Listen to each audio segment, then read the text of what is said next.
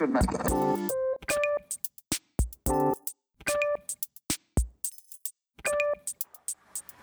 い。今日何回ですか？あの子は貴族。山内真理子原作、えー映画は何でしたっけ？監督わかんないなまあ映画と小説があると。そう。はい。誰が唇をあだ僕。切っていただきたく僕なんかひ映画普段あんま見ないんですけど。うんなんだろう。あまあ普通にキコちゃん出てて、まあ最近関わりあったから普通にへえみたいに思ってて。なんかフラウかなんかで監督のライナーノーツみたいな出てて。内容とは全然関係ななかったんだけど結論から言うと結構なんか私にとっての東京という街はみたいな、エッセイみたいな文章だったわけ。で、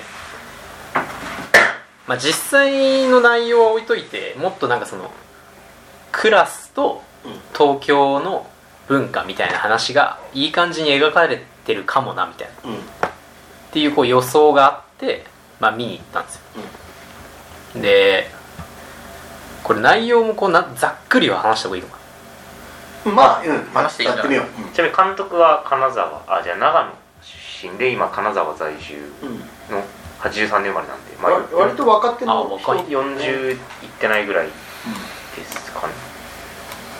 はい。だから主な登場人物としてはえーっと女の子2人が主人公、そうね。はい。花子、えー花子とりミキか。ミキか。で花子は、えー映画ではこういう名詞出てこないけど、まあ、おそらく精神科東洋英和科とか。そう女女子女子付属校。だよね、カトリック系だと。まあ精神だろ。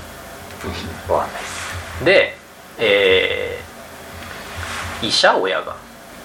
医者。大整形が代々医者なんですよね。消灯です。で消灯済はい。みで小東っていうのは渋谷の高級な住宅地ですね。そう。はい。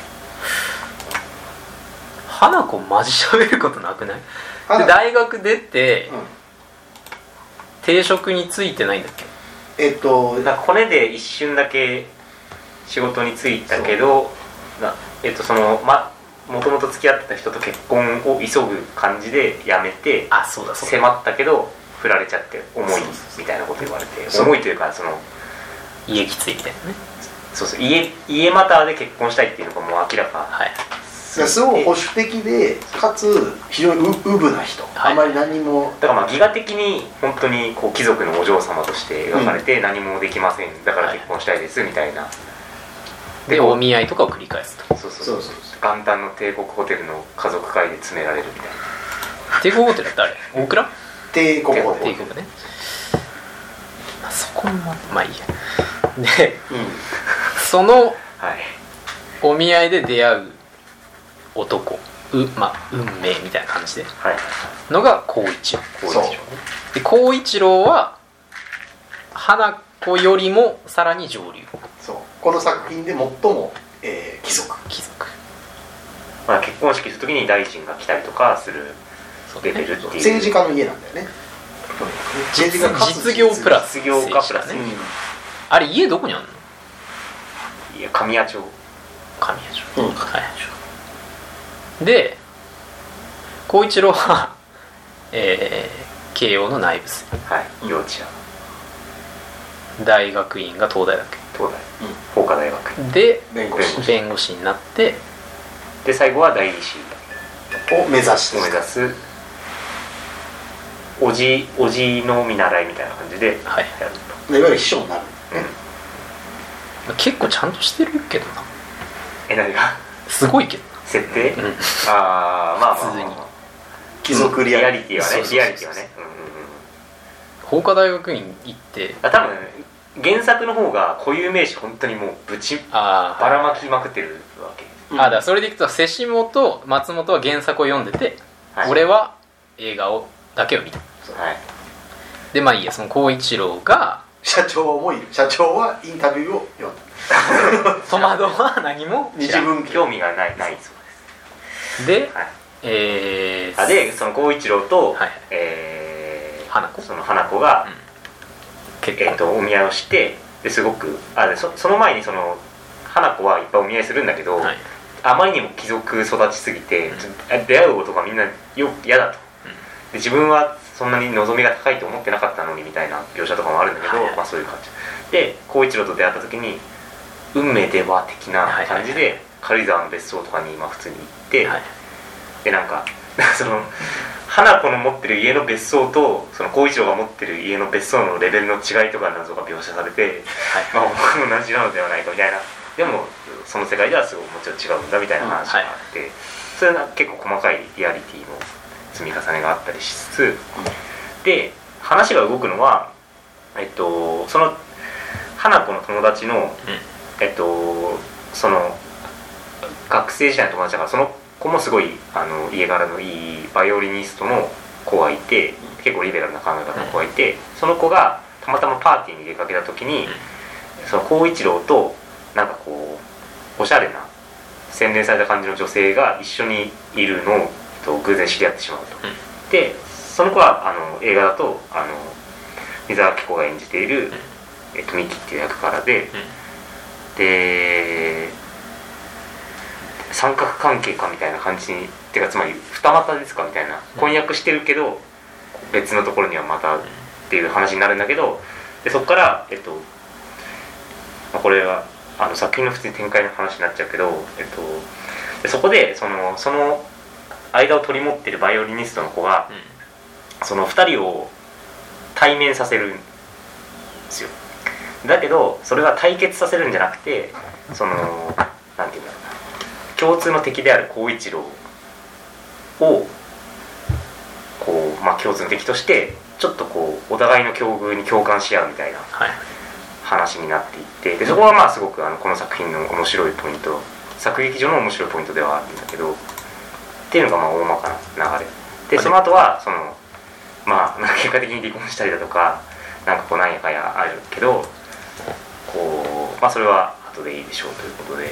まあ、でがっつり仲間になることなくみたいなことだよね。あそうそうそう。あえっと、もう一つ重要だったのはそのえっとミキその相手相手の女性は地方から出てきて慶応に入ってて外部で入ってて一生懸命勉強して慶応に入ってたんだけどその家があんまり裕福じゃなくてそのこう通えるかどうかわかんないみたいな状態になってで1年で辞めちゃう。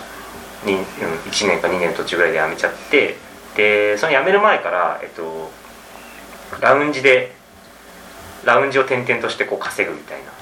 で普通にまあ月50万とか稼いで最終的には銀座のクラブとかまで行ってでその後どうどうなるんだっけ？ななんかでもまあ普通にこう頑張っ地元の友達みたいなのがいるんだよああいたいたいたいた。ブローみたいな。平なんとかそうです。あれで起業する前になんかでもちゃんと仕事して一応30ぐらいの時にはそうそうだからちゃんと光働いてる。一郎コネでああそうだった。いろんな人と知り合ったりとかしてああそっかそっか。イベントのなんかまあだからイベント制作会社みたいな。あのベンチャーが立ち上がった時だからあそうそう中退とかも学歴とかじゃなくはいはい入れてで優秀だからそそうそうのままいますっていうね。はいだからまあまあ一応その30ぐらいになった時点ではちゃんと働いててでそのそういう世界に銀座のクラブとかにいたからその振る舞いとかも洗練されてて、見た目も良くて、で光一郎とはなんやかんやあって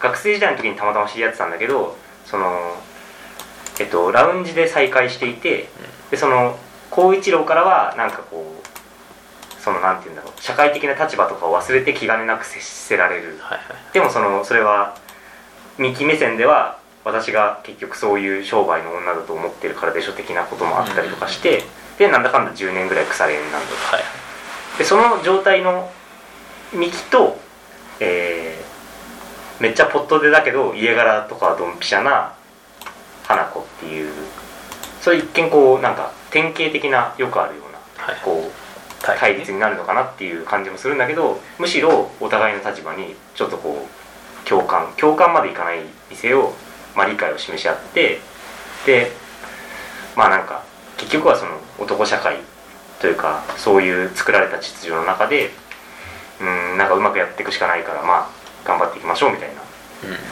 感じで終わると。で基本的にはやっぱりそのそういうシスターフットっぽい文脈が映画の方ではおそらく強調されているんだろうとそうね。は見てないけど、うんで原作もまあやっぱりそういう感じかなと思ってて、でそのこととその貴族描写みたいなのがすごい必要にされているっていうところがまあこの作品の面白いところかなっていう。うん。でまあ慶応についての描写とかすごい細かくされているみたいなところとかあとそのなんか貴族御用達のお店とかブランドとかがすごくこう細かく語られるでそのことがその地方から出てきている、まあ、いわゆる状況ものの作品をたくさん書いてる山内まり子、まあ、ならではの切り方みたいなところが入ってきていてで遠山さん的にはそれが東京の話として面白いっていうことで 振りやばい。いやつまりこの作品をなんでわざわざ取り上げるのかっていうの結構さなんかあんま必然性ない。ないよ。俺たまたま見に行ったみたいな話だもん。そうだよね。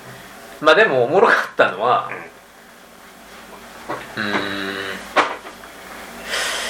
うん。うんなんかなんつうんだろう。まあ仕事人生恋愛含めてまあそのこうなんていうんだろうクラス家族。クラス階級の階級？ね。階級ね。家族。保守みたいなことに。まあちょっと考えてたからちょうど。おおみたいな。感じだったのとあとこれ全然おもろ話だけどあの俺これ見に行ってうん。たまたま中等部の同級生カップルに会った。おうえそう映画？同じ回。すごいじゃん。いやすごい。でまあその二人中等部の時も付き合っててまあ離れたりとかしてまあでも最近また付き合ってるんだけど 女の子は森ビル新卒。まあ森ビル新卒ってもう何人？5人とかでしょ多分。でまあなんか秘書室とかいいのかなわかんないけど。まあ企画推進部みたいな。でまあメディアとなんか企画とかいろいろやってて。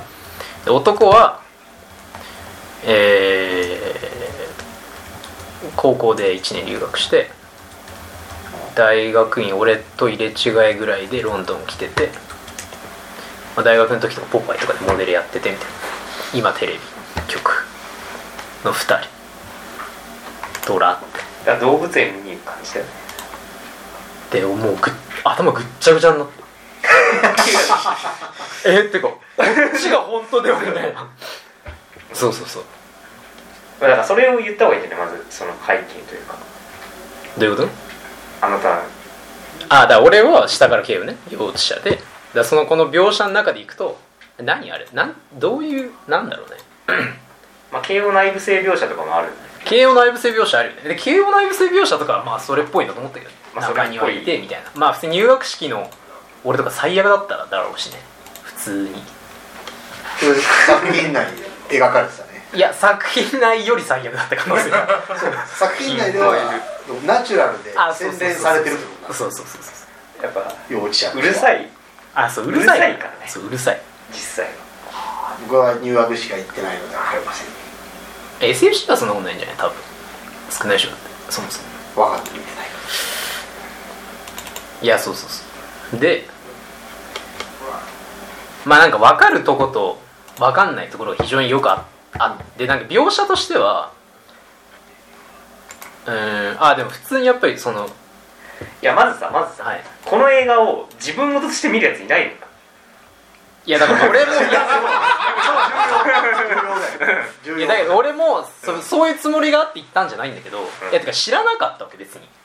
慶応の描写とかあるとか知らなかった。びっくりするよね。単に見に何気なく見いに行ったら単にでいきなりなんか刺しまくってくるみたいな。そうそうそうだから自分たちの話じゃんみたいな。そうそうそう映画普通俺本当見ないからさ。うでなんかまああそう前提としての俺映画諦めてるのね。なんか音楽とアートと、まあ、本読むから、まあ、ちょっと映画もう無理だと思って昔から諦めてで映画見に行く時ってなんかこう気分気分転換っていうかまあ遊びに行くみたいな。アトラクションそうそうそうそうとかなんか当時とかがいやこれマジでよかったみたいな。もう絶対いいみたいな。やつだけ見に行くみたいな感じで。フラって行くのなんて本当もう5年ぶりとか。あなんか吸い寄せられたんですかいやで 怖いね。で俺行ってさもう内部生の話とか出てて。いえその映画の中のさ映画での内内部性描写はどうなの？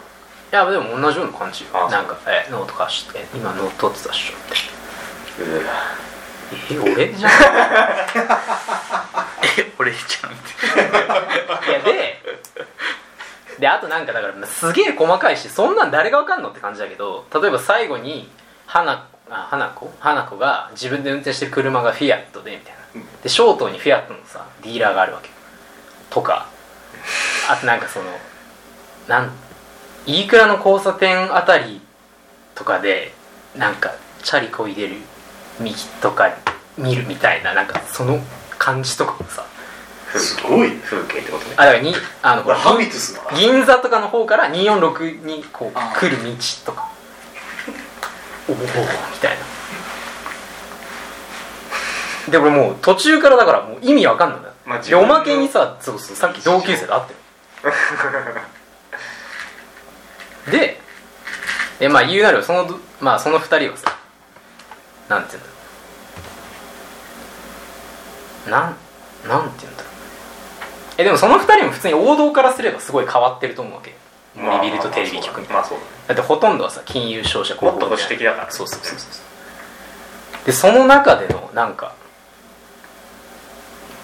つまり自分出てきてるけど全く出てこないみたいな映画なわけ。まあだからそれが重要だっていう話だよね。そのなんていうかまあ僕も一応よ読ん原作読んだ感じだとそのなんていうか慶応まあ慶応内部生というかその慶応の家の人たちの描写とかはまあ結構なんか貴族描写みたいなの結構あるんだけどそれはなんかまあ聞いている話と結構にまあその通りなのかなって感じがしててだからまあ一見こう遠山さんこれまあ普通にどう見るんだろうなみたいな感じでその描写自体はそんなにずれてないっていうふうに言ってたけど、だからそのさホテルの名前とかめっちゃ出てくるじゃん、で分かんないわけ普通に。やっぱり。さすがにまあまあまあわかるだから。まあまあまあ。でもやっぱそういう描写がさなんて言うんだろう。うん。でも分かるとこあるけどそのとはいえそうじゃない部分もあるよみたいな話だけど。てかだうん。そうだその描写がうんなんか俺があんまり考えないようにしてたことなわけあー。え具体的に。あだ求められてる。家族像とかはいはいはいとかあとなんて言うんだろう。実際の距離。描写されてる。いわゆる形典型的な形容性と自分の距離とかあつつまり考えてこうアンチみたいな感じで今の状態が生じてるんじゃないんだ。あんまり見ないようにししてナチュラルに自分なりにやってえ今。じゃないよ。だって俺だから俺がさこれでいや形容とかマジクソだよねみたいな感じだったら別に物語として見れると思うわけよでも俺別にめっちゃ友達多いから普通にまあまあそうだね。であの人海戦術みたいな男だった。高校の時に。ああみたいな。でなんかさこうなんて言うんだろう。含まれているんだけど含まれてないみたいなことなわけ。でうーん。でまあそそれこそさっき言ったみたいに自分なんて言うんだろう。まああなた外部生にも話しかけてたことだったよね。いやそうだよ全然ななんて言うんだろうこうなんかそのまあつまりまあいろいろ最近いろいろこう考えてなんかこう調子良くなかったでしょ。うん。でこう結局根本はそういうとこにあるみたいになってたのよ俺。え？あ家家族。うん。絵のアンチってこと？アンチじいや違うゃないけどでしょ。むしろそこにルーツがあると言わざるを得ないのではってなったってことでしょ。そう。あでそれも例えばあじゃあえー、まあ親あー美術系の先生だとかさ母親キュレーターだとかそういうことじゃなくて。なんかもっと保守的なやつ。地地ねそうそうそうまあだから例えば作中の描写で言えば土地とかを財産を代々相続していてそれを守んなきゃいけないとかそうそうそう。まあそういうことだよね。とあのあそこもおばさん家だったんだけどねとかあるじゃん。はいはいはいはいはいはいああみたいな。だからああの描写はあの原作読んで結構面白いなと思っててその富裕層目線貴族目線だったらすごい重大なクリティカルな話なんだけどその語られ方がその花子とかつまり相対的には貴族じゃない側の目線で語られるからなんかこう謙遜してるみたいに描かれてる。ああそうそうそう。孝一郎が謙遜してるみたいに描かれてるんだけどおそらくあれはもっと真に迫っててその普通に何世代か経ったら相続税で本当に財産っていうのものすごく目減りしていってで今の世代の人がなんかなんかそこそこか金になる仕事をして稼いだところで全然取り戻せるお金じゃないっていう。そうそうそうそうことはなんか思う。だだから人死んん死ぬんだっけ？死にそうになるんだっけ？お父さん。死んだ死ぬんだっけ？死んでない？葬式出てくるのね。わかんない。どどっち？あの孝一郎の。祖父？祖父か。け死ぬじゃん。うん。祖父じゃない確か。で家族でさ相続がなんとか嫌やねみたいな描写あんじゃん。つまりあれとかもなんか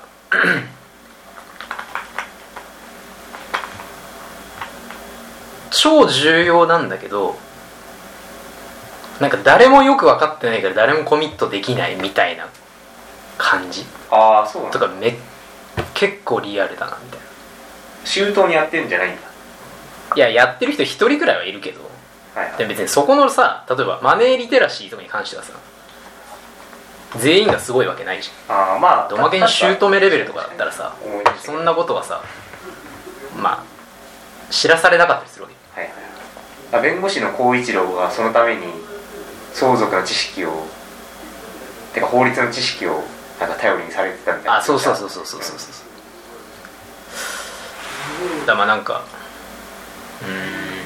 そうなんだ。まあでもあれちょっと思ったんでなんか孝一郎クラスの家でもそんななんか死んじゃってからバタバタするみたいな話なんだ。あれはじおじいちゃんが頑固だったからそういうのを受け付けなかったっていう説明になってたけど。ああまあそれもあるだろうけどでもやっぱりそのなんて言うんだろうな。やっぱロマンティックがさ想像あー存在し得るわけじゃん。金あるってことは。はそれはやっぱ家族においてもそうなわけ。あそれと？つまりお金の話とかしなくてもああこんなに家族はよいいんだからきっと私が死んでもうまくいくみたいなことを多分全員思うんだよ。はいはいはいまあそれは豊かなわけだからね。揉めないだろうでその描き方とかやっぱ結構なんか普通にちゃんとしちゃんとしてるっていうか。ああみたいな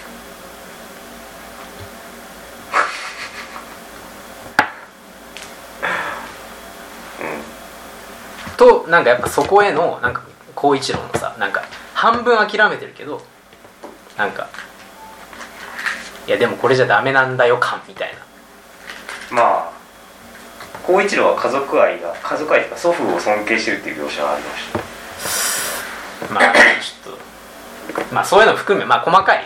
だからまあ一個は普通に映画としてすごい結構クオリティ高いなと思った。演技のレベルもそうだし描写のレベルもそうだしでそれによってなんかこう刺され刺されたた。ので今日これを話したいと思う。うん。で本本題っていうか論点みたいなのがはい。あるなら入っていきたいなと思うんですけど。結局なんかそこで違うなとか刺さったなと思ったポイントは何なんですか？うーんでやっぱ終わった後のええー、感みたいなまずね。はいはいはいはい。だからまず見てってさ基本的にかなりあるあるレベル高いわけじゃん。そうそうそうそう。あるあるあるあるできてだからどうなっちゃうんだろうってことだよね。でええー、みたいな。それは花子の最後のこと。いやもう多分いろんなつまり花子あどっかまあどっから全員ってことでしょどっからええってなったつまりい一部分ではすごい描写は綺麗なんだけど、うん。例えば光一郎とミキうがさまあ何描写的にはセフレなわけで10年間、はいそう。ねで自分のこうクラスとか家族を忘れられる10年間いるセフレとそんなわけないわけ。えー、接し方がってこと？とかあとなんか別れた後とか？いやいやもっとなんかあまあ別れた後とかもそうなのかもしれないけどこうもっまあもっと唯一無二だよね。そうそうそうそうそれは思った。とかまあとかそうじゃん。あとだから花子の「いやお前そんなちっちゃい一歩なんかい」みたいなエンディングね。してお前どっちかっていうとお落ちまあ言い方めっちゃ悪いけど落ちたじゃんじゃないけどはい。みんなに理解されるような立場になって終わるじゃんみたいな。はと花子は友人の、えーバイオリニストの秘書じゃないけど、まあ付き人みたいなやつをやるんでなんかこうちょっと頑張れてるかも私みたいなつまりまあ貴で族で守られてたところから自分の足で仕事ができるようになりましたみたいな描写でで終わるんだけど最後。でその一歩がまず、まあ、小さすぎるでしょ？どうなんだろうね。だから原作だとあまりにもその花子が何もできない人物として描写されるので、まあでも映画でもそうだよ基本的にはね。なんか。なんかむしろその成長しすぎなぎかぎこちないぐらいにあそうそう。っていうのあを松本は言ってたもっあでもなできなかったでしょ家族結婚とかしか考えてなかった人がそうじゃないゲージがボンって現れたみたいな感じだよね。ああまあまあそうなんだかもしれない。まあそっちはでもさなんていうか作品内在的な話じゃないでしまあまあ。まあとかあとなんだろうな。光一郎光一郎もなんか変なんだよな。光一郎はなんか頭ぼんやりしてるやつだよね。ぼんやりしてるけど、うん。幼稚者から法科大学院行って弁護士になるやつなんていないよね東大すごいはずなわけ。いやその割にはなんかぼんやりしてぼんやりしてる、うん、るで俺の知ってるまあ同級生に、まあ、スーパースーパー国家元首ぐらいの人いるけどももっともっとぼんやりしてるまあ。あじゃああんあれでもうだいぶいやいやだいぶどころじゃない。能力と責任感がくっついて。るサイコパスみたいなやつい。なかいないないよって思う。てかあれが本当に政治家になってるんだったら日本もっといいから全然マシであれぐらいで十分。一橋とかさ東大みたいなキャラとして描かれてるじゃないちょっとなんか。ああまあだから能力値的には。そうね。だから一種ちょっとこう受験エリートで心がない人みたいなのにのこうテンプレみたいな雰囲気の描かれ方とされてるねあの諦め方もなんかあだからさあの映画にあったかわかんないけどさあの花子の家族のあの中等部からこ塾校行ったやつ。いえ？そんなやついた？いたのよ。家族会。にはいはいはい。母あじゃあち姉の姉の子供かな。うるせえ。姉の子供がいて。うるさいっす姉の子供が花子の姉の子供。なんか商社マンのあー花子。商社マンの息子えあのさ嫌な姉とさちょっとリベラルな姉いるじゃなあ嫌な姉の方の長女の子供？子供。あ子供なんていたんだ。いや子供出てこないかも、うん。中等部の描写があるのね。中等部生の、であの基準服を着てくるみたいな、はいはい描写があるんだけど、はい。そのあのクソガキ性はめっちゃわかる。クソガキ性っていうかなんかいやなんていうんだろう。何も考えてない、はい。やんちゃ性みたいな。はい。で光一郎はなんかいや光一郎責任感すごいから。いやすごいね。すごいしでそれはレベルが違う貴族だから。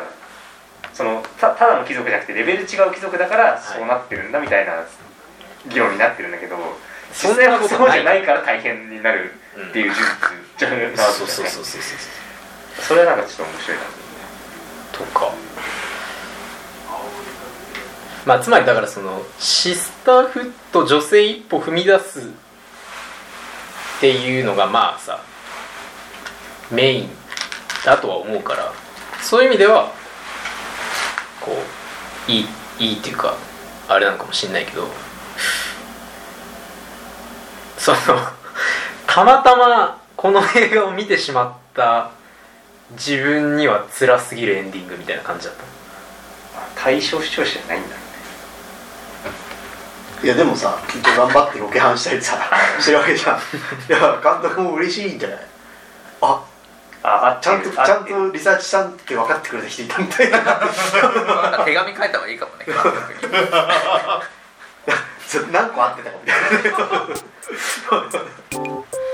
な。いやそうそうそう